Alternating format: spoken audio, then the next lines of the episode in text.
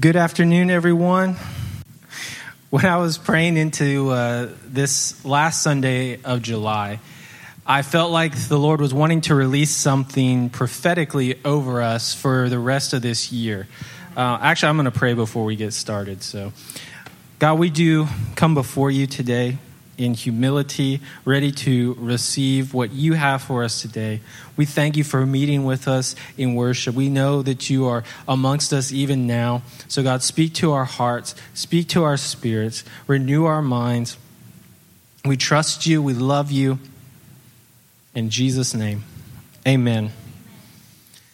And I love how the Lord spoke to us at the beginning of the year through our uh, New Year's Eve prophetic service that we have. So I feel like this word will uh, kind of be an extension of that, but also like a refining and like a fine tuning for the rest of this year. So I'm very excited and hopeful for what is to come.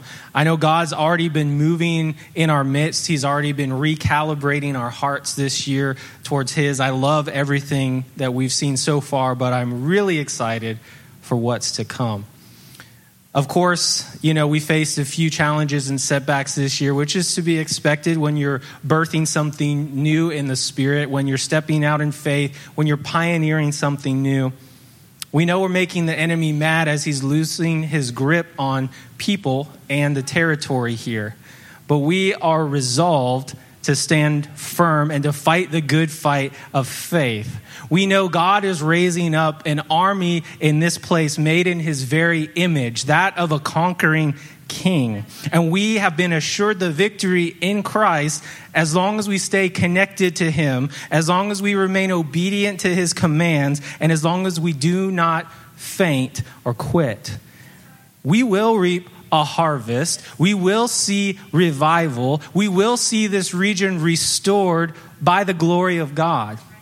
I believe with all my heart, we will see the lame walk, we will see the blind see, and we will see the dead rise again. We are the people of faith, and we will please God with our faith. I'm very excited about this word today, so I'm going to go ahead and read the word I feel like the Lord gave me this week, and we're going to break it down a little bit. This is a season when God is calling us deeper. Deep is calling out to deep. There is so much more that God has in store. The Father wants to spend more quality time with His children. This is a season of reprioritizing our priorities. How we spend our time will reveal our hearts. This is a season of getting things in their proper order. It's a time of snapping things into their proper alignment. It's high time that we put first things first, both in word and in action.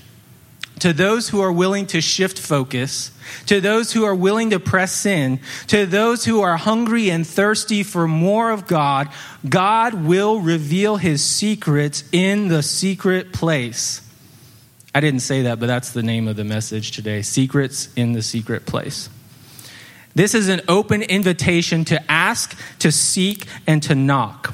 There is joy in the process. There is refreshing in communion. There is encouragement in the fellowship. God desires a deeper and more intimate relationship with his people, and he wants to express his love more fully in the process of building a deeper relationship. He wants to reveal his secrets to our hearts wisdom, knowledge, understanding, revelation, vision, strategies, and solutions for every plan and purpose are waiting to be unfolded. But it is reserved for those who will hunger, who will thirst, and seek after the Lord with all their heart, soul, mind, and strength. The Lord is saying, Come away with me, dwell with me, abide with me, live with me, and love with me, and I will show you great things and guide you into a higher understanding of me and my ways, and you will be transformed in my glory. Amen. So, point one, I want to go and break this down today. Point one is the call. The first thing we need to understand is there is a call. God is calling us deeper. God is calling us higher. The closer we get to the end of the end times, the closer we need to stay connected to and remain with the Father. We can't do what we've been called to do on our own, and we can't accomplish our destiny disconnected from the source of our strength. Look at how Jesus said it in John chapter 15, verses 4 through 5. Remain in me, and I will remain in you. Just as no branch can bear fruit by itself without remaining in the vine, neither can you bear fruit producing evidence of your faith unless you remain in me. I am the vine, you are the branches. The one who remains in me and I in him bears much fruit. For otherwise, apart from me, that is, cut off from that vital union with me, you can do nothing.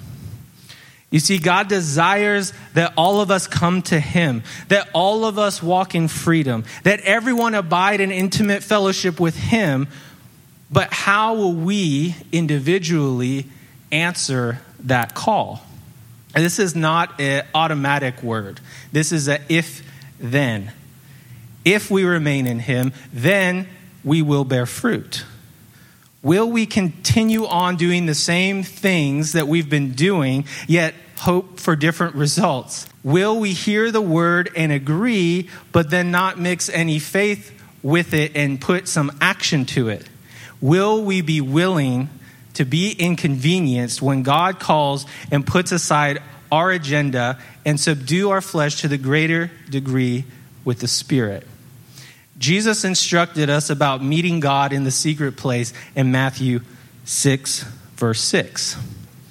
He said, But when you pray, go into your most private room, close the door, and pray to your Father who is in secret. And your Father who sees what is done in secret will reward you. So let's talk about the secret place for a minute. What is that?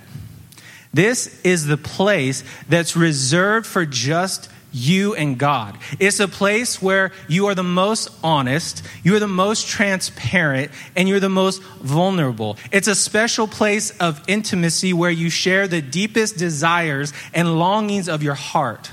The easiest thing I could think of to try to compare this to would be the bedroom in marriage. You shut the door, it's private just between the two of you. You tell each other things you wouldn't tell anybody else, and you learn things about each other that no one else knows. It's special. It's sacred, and no other relationship comes close. With God, this should be prayer reading and meditating on God's word, connecting with Him through praise and worship. This is where maturity is birthed. But the thing is, our society is very selfish. Everything is about what's in it for me.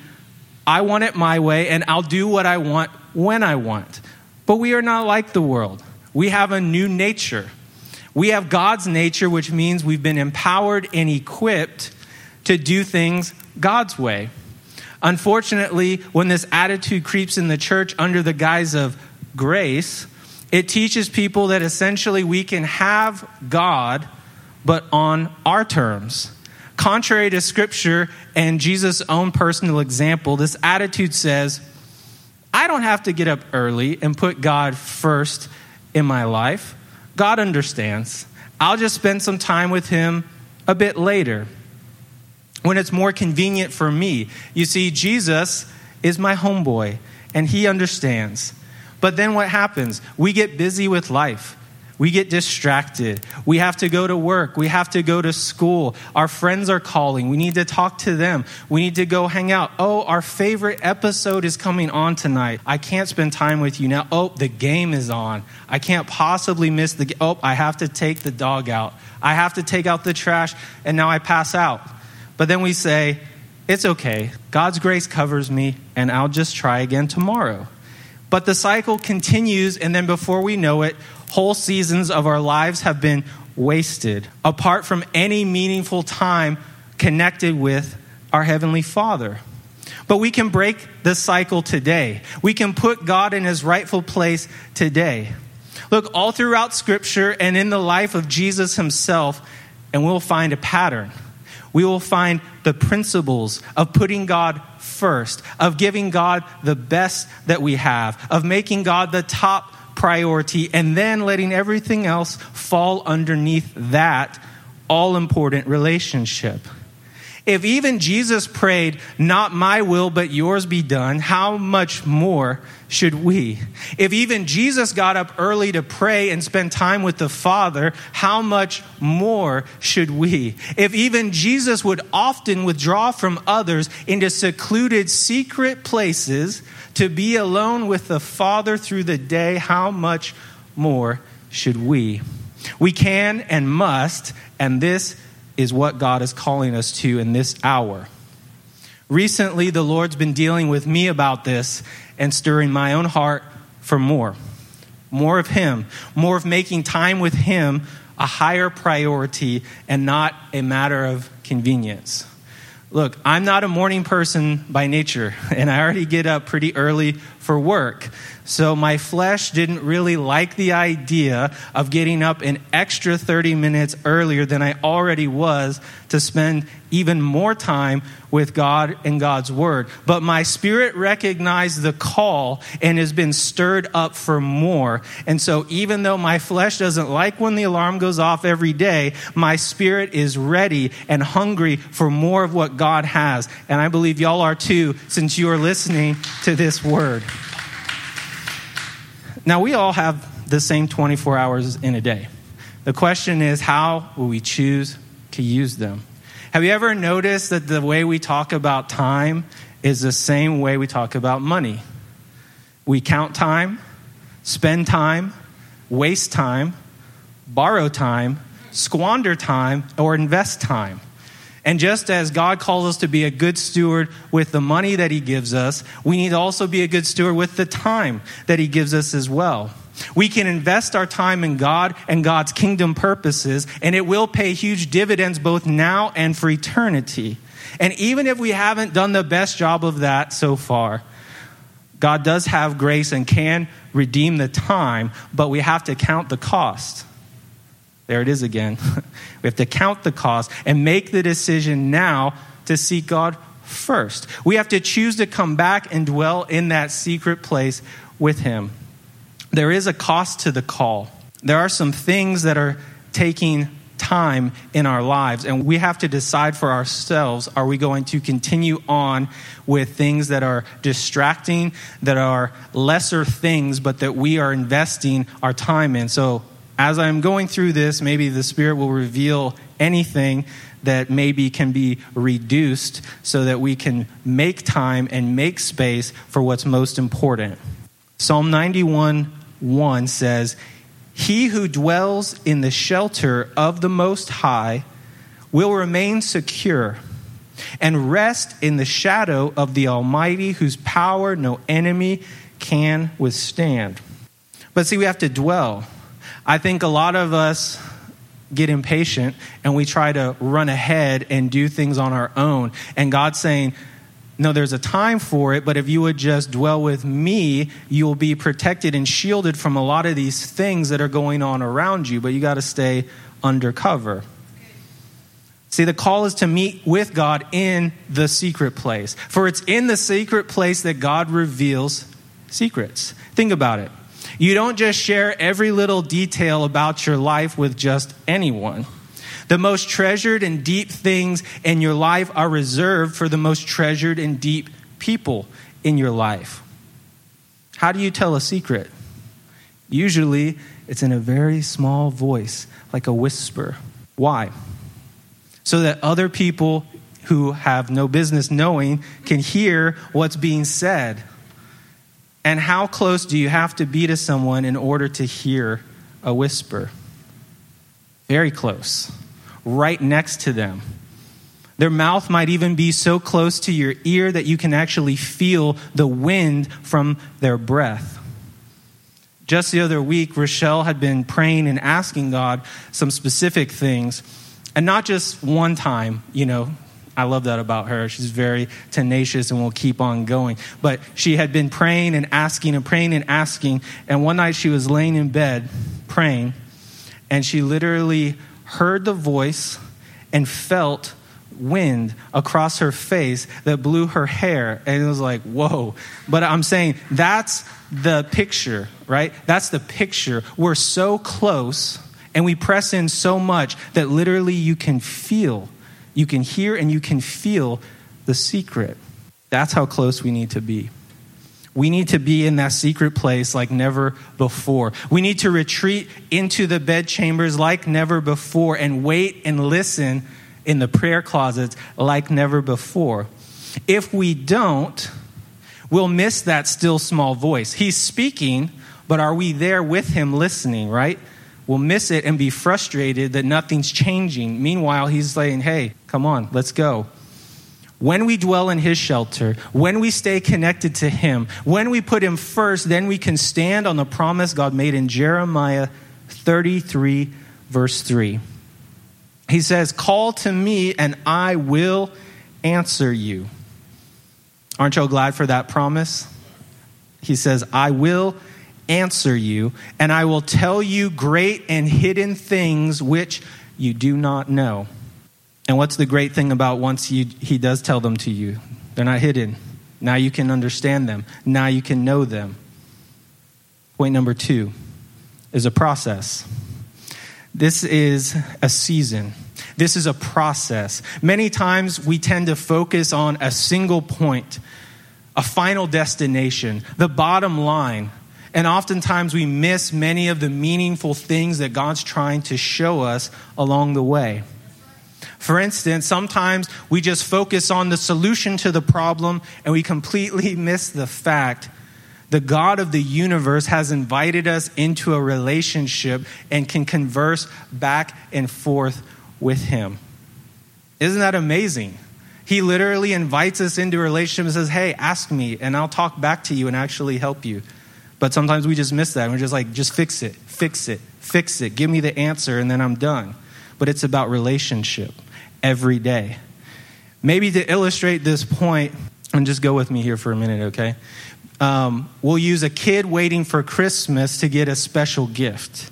Maybe he tells his parents, This is what I want. And then he begins to just pester them about it every day, just talking about his gift. When am I going to get my gift? This gift is going to change my life. I'm going to be so happy when I get this gift. Oh, could it just come today?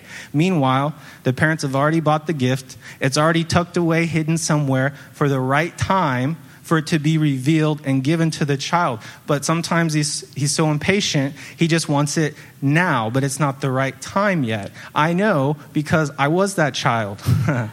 I did that to my own parents. So I, uh, I wanted this special toy. I wanted it very bad. I already told them about it, but I just kept every day, I want that. I'm going to get it. And then one day we were actually in the store and I said, I'm going to go buy it right now for myself.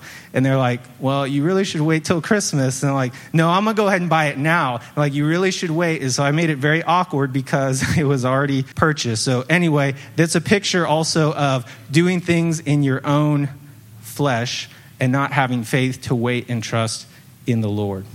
But God is good. He wants to give us what we want, but not at the expense of what we need. And what we need the most is a close, personal, intimate relationship with Him. There's also preparation in the process. You see, God doesn't waste any time. Anything we go through can be used by God to bring about something good. Hard trials and difficult circumstances can refine us and purify us. Resistance builds strength. Anyone who's ever worked out knows that is what that's the name of the game. Resistance builds your muscles. The problem is we don't like resistance. We don't like when things are hard or aren't given to us the way we want right now. But God's using the process to develop our faith. He's using these things to develop and build our character. But a lot of times we don't like building our character because that implies there's something broken that needs to be removed. There's some bad behavior that needs to be reformed and made more into God's image. But he's utilizing this time to remove every place of pride and self reliance so that we are humble and dependent on him.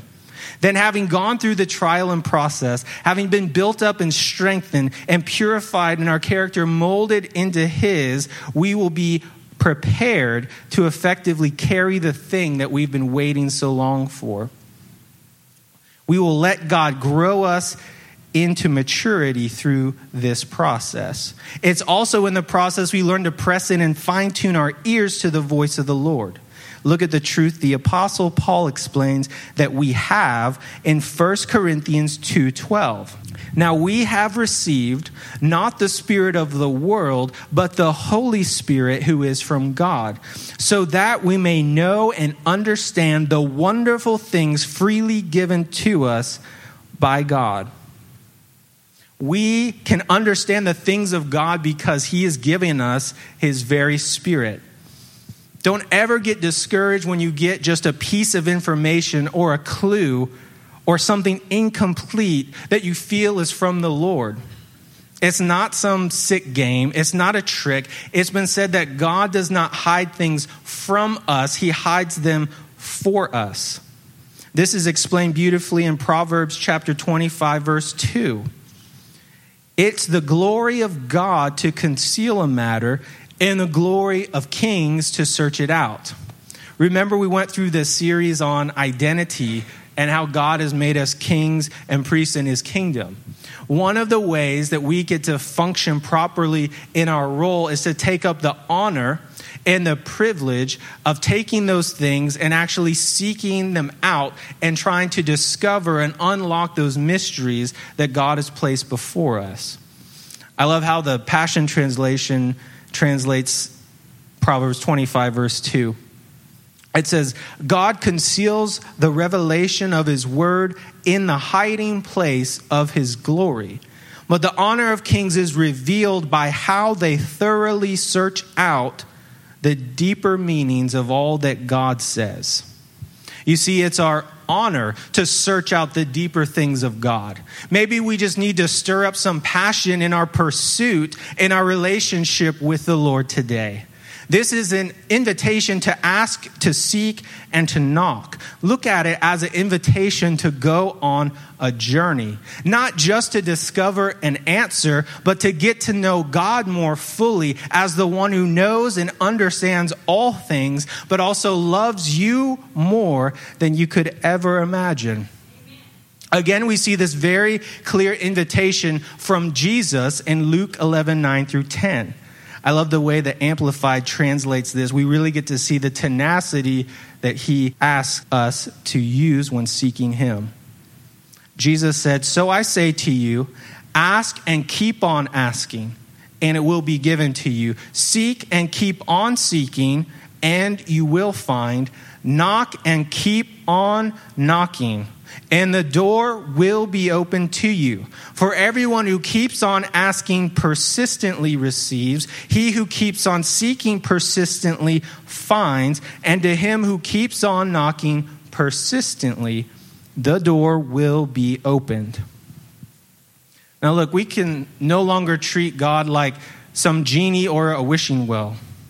We can no longer approach him as a holy Santa Claus that we give a list of demands to, tip with a stale cookie, and then don't talk to him again for another year until we need something else from him. We need to treat him as Almighty God, the Heavenly Father who leads us and answers us through a close personal relationship. He wants to not just give us an answer, but to take us higher, to learn more about Himself and to learn more about who we are in Him. We can't ever forget this is not about us. It's about God and God's will being done in and through us to bring Him the most glory in the earth. The faster we grasp this, I believe the faster the process can be. It is a process. It does take time to grow fruit. It doesn't just spring up overnight. I found this very interesting. Speaking of time, according to the New York Times, on average, American adults watch five hours and four minutes of television per day. Per day. Conversely, according to Time magazine, the average American spends only 19 minutes a day reading. Five hours and four minutes, not even 20 minutes. And that's not separating like Bible time, that's like total reading altogether. And then, according to Lifeway research, of those who actually do read the Bible, only 22% read it each day. Again, it's not that we don't have the time, we're just not utilizing it and distributing it to what the most important things actually are. Just like money, if we don't set a budget and tell the money where to go with time, if we don't budget our time and schedule our time, it will just evaporate and we'll wonder, where did it all go? What have I done? But we can change all that today. There are no shortcuts. There are no microwave deep relationships. I love how the message translates Matthew 7, verses 13 through 14. Don't look for shortcuts to God. The market is flooded with surefire, easygoing formulas for a successful life that can be practiced in your spare time. Don't fall for that stuff, even though crowds of people do. The way to life, to God, is vigorous and requires your total attention. And point three, the reward. The third and final thing we need to realize about this is that Jesus is our reward. At the end of the day, what we really need, what is the deepest longing of our souls, isn't answers to tough questions. It isn't circumstances working out in our favor. It isn't becoming an overnight millionaire influence or even operating in the supernatural power of God. Our reward is Jesus Himself, knowing Him and being known by Him, loving Him and being loved by Him. That is the goal and that is the prize. Look, all that other stuff will come and go, but He is always with us.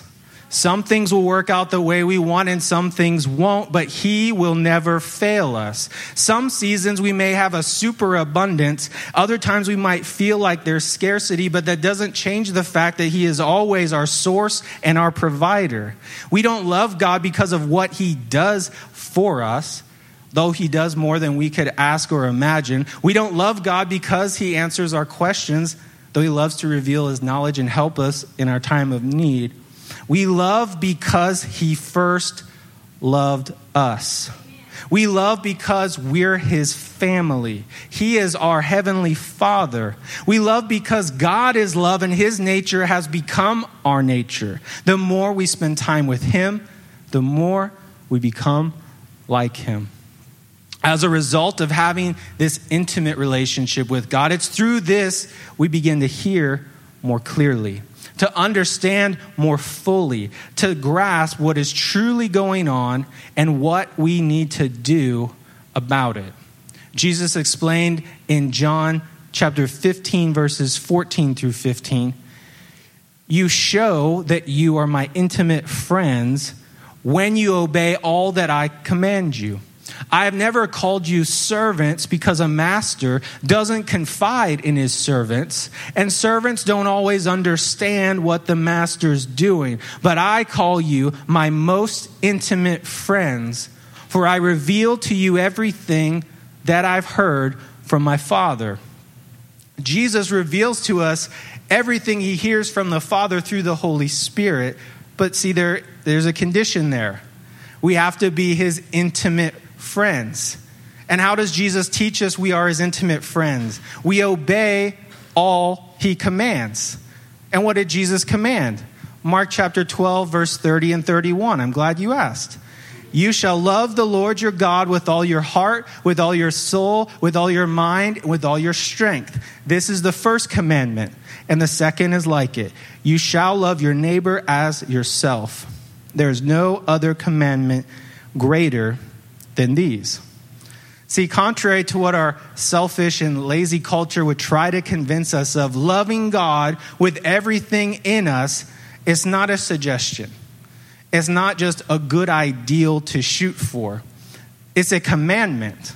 Heart, soul, mind, strength. Everything that we are and everything that we have is to honor and love Him. Love is not just some mushy feeling. It's not a rush of excitement. It's not just a hope, a promise, or even a choice. Love is a commandment. When you love someone, what do you do?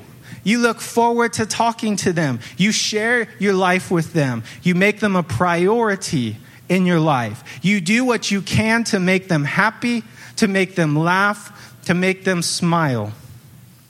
So, my challenge is let's find ways to love God correctly, to demonstrate our love the way He demonstrated His great love for us.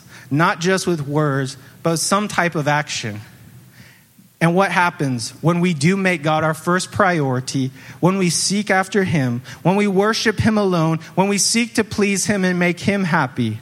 Again, Jesus says in Matthew 6 33, Seek first God's kingdom and what God wants. Then all your other needs will be met as well.